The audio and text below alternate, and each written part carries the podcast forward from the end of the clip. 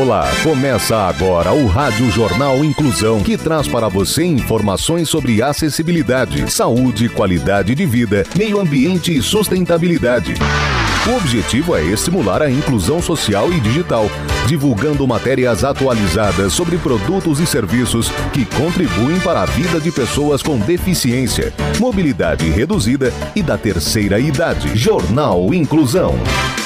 Olá, hoje é segunda-feira, dia 5 de junho de 2023. Eu sou Fernando Negrão Duarte e esse é o Rádio Jornal Inclusão. Hoje é Dia Mundial do Meio Ambiente. Participam dessa edição os repórteres Mariana Casavecchia, Bárbara Bruno, Laís Nascimento, Luiz Pio e Gabriela Lago. Vamos para os destaques de hoje. Jornal. Jornal. Inclusão Brasil. Modelo com síndrome de Down faz sucesso em desfile de noivas no Espírito Santo. Nas comunidades indígenas, cuidados à saúde devem ultrapassar a atenção primária.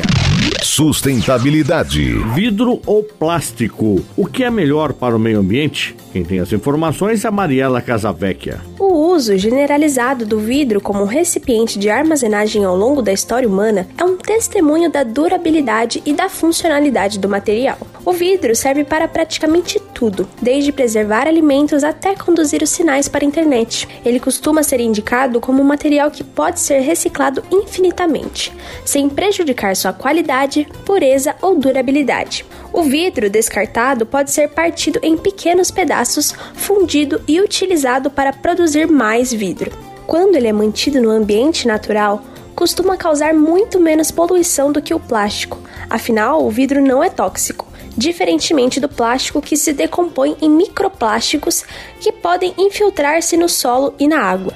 O vidro exige temperaturas mais altas que o plástico e o alumínio para se fundir e ser moldado, segundo a pesquisadora Alice Brooke, aluna de doutorado na Universidade de Southampton, no Reino Unido. E a matéria-prima para a fabricação de vidro bruto também libera gases do efeito estufa durante o processo de fusão, o que aumenta sua pegada ambiental.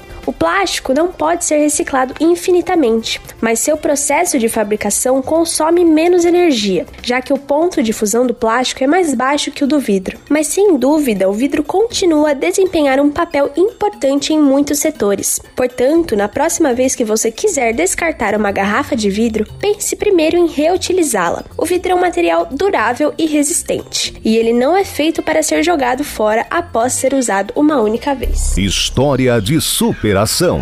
Modelo com síndrome de Down faz sucesso em desfile de noivas no Espírito Santo. Detalhes com Bárbara Bruno. Primeira modelo capixaba com síndrome de Down, Amanda Moreira Rodrigues Leal, de 28 anos, conquistou o público presente em uma feira de noivas realizada na capital do Espírito Santo.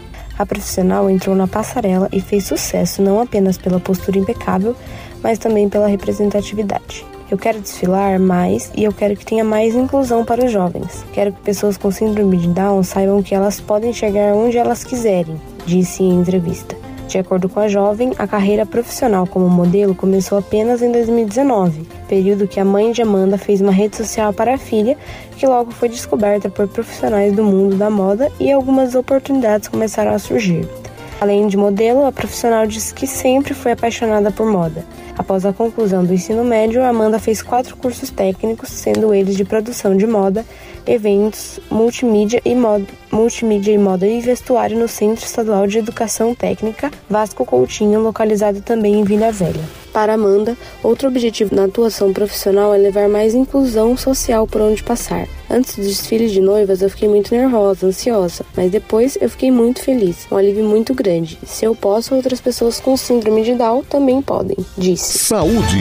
Segunda morte por dengue é confirmada em Sorocaba. A repórter Laís Nascimento é quem tem as informações. A vítima foi um homem de 33 anos. Até o momento, a cidade contabiliza 3.662 casos de contaminação pela doença. As áreas mais afetadas estão localizadas na zona norte e zona oeste da cidade. Por outro lado, Votorantim declarou situação de emergência devido à proliferação do mosquito Aedes aegypti. Ambas as cidades agora registram dois óbitos cada. O governo de Sorocaba destaca que as ações de prevenção e combate à dengue são realizadas de forma contínua na cidade. Entre as medidas adotadas estão as visitas domiciliares, que já somam 128.497 só neste ano, além disso, foram removidos preventivamente um total de 362.630 quilos de materiais inservíveis. Entre 1 de janeiro e 24 de maio foram registrados 2.643 casos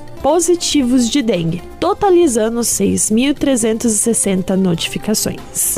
Inclusão. Nas comunidades indígenas, cuidados à saúde devem ultrapassar a atenção primária. Saiba mais com o repórter Luiz Rodrigues. Recentemente, o Ministério da Saúde inaugurou um centro de referência em saúde indígena em território Yanomami, no estado de Roraima. 14 de 117 profissionais do programa Mais Médicos foram enviados à região para integrar o quadro dos distritos sanitários especiais em saúde indígena. Em declaração recente, o secretário de Saúde Indígena, Ricardo Weibe Tapeba, alertou sobre a necessidade de ultrapassar a atenção primária oferecida aos indígenas no Brasil. Essa postura passa por uma valorização das compreensões nativas de saúde e tratamento, tratando-as com prioridade e enxergando as comunidades indígenas como autônomas em seus conhecimentos, como reitera José Miguel Oliva, professor da USP. Esse atendimento parte do pressuposto de que o modo como a atenção à saúde é organizada e oferecida pode ser também violento, no sentido de não respeitar as compreensões nativas de saúde e não respeitar as interpretações locais do que significa cuidado e do que precisa ser feito, de quais são as medidas que precisam ser tomadas, disse Marina Figueiredo, também professora da USP. A saúde indígena está diretamente atrelada ao território e é esse um fator determinante tanto para a proliferação de doenças quanto para o acesso ao atendimento oferecido pelo Sistema Único de Saúde. Muitos casos de problemas de alimentação, de problemas problemas de diabetes ou adoecimentos relacionados com água, malária e outras doenças transmissíveis por vetores dizem respeito estritamente a condições ambientais e a organização e desorganização dos territórios, explicou Oliva. Marina também alerta que as doenças podem ter um efeito a longo prazo de profunda desorganização psicossocial das pessoas e das comunidades enquanto coletividades, um efeito de enfraquecimento profundo dos modos de viver tradicionais. Meio Ambiente.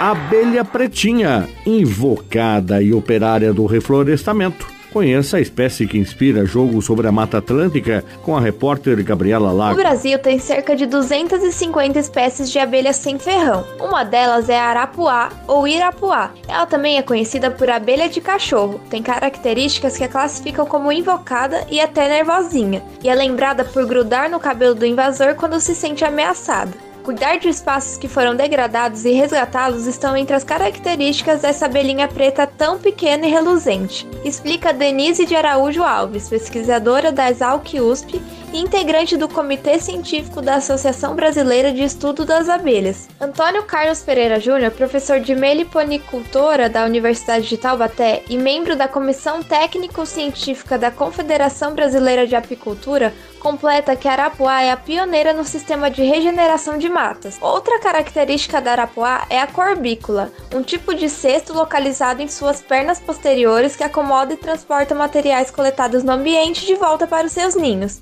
Dados da Fundação SOS Mata Atlântica apontam que o bioma perdeu mais de 20 mil hectares em um ano, a segunda maior área desmatada dos últimos seis anos. Ou seja, a abelha pode ser uma grande aliada no reflorestamento. Por ser generalista, se ela chega no ambiente degradado, com poucas árvores, vai conseguir estabelecer um ninho. Se tiver algumas espécies vegetais para buscar o alimento, ela vai prover a polinização. Com isso, as espécies vegetais conseguem sobreviver e atraem novos grupos de animais. Resultado, a comunidade acaba sendo enriquecida com essa abelha.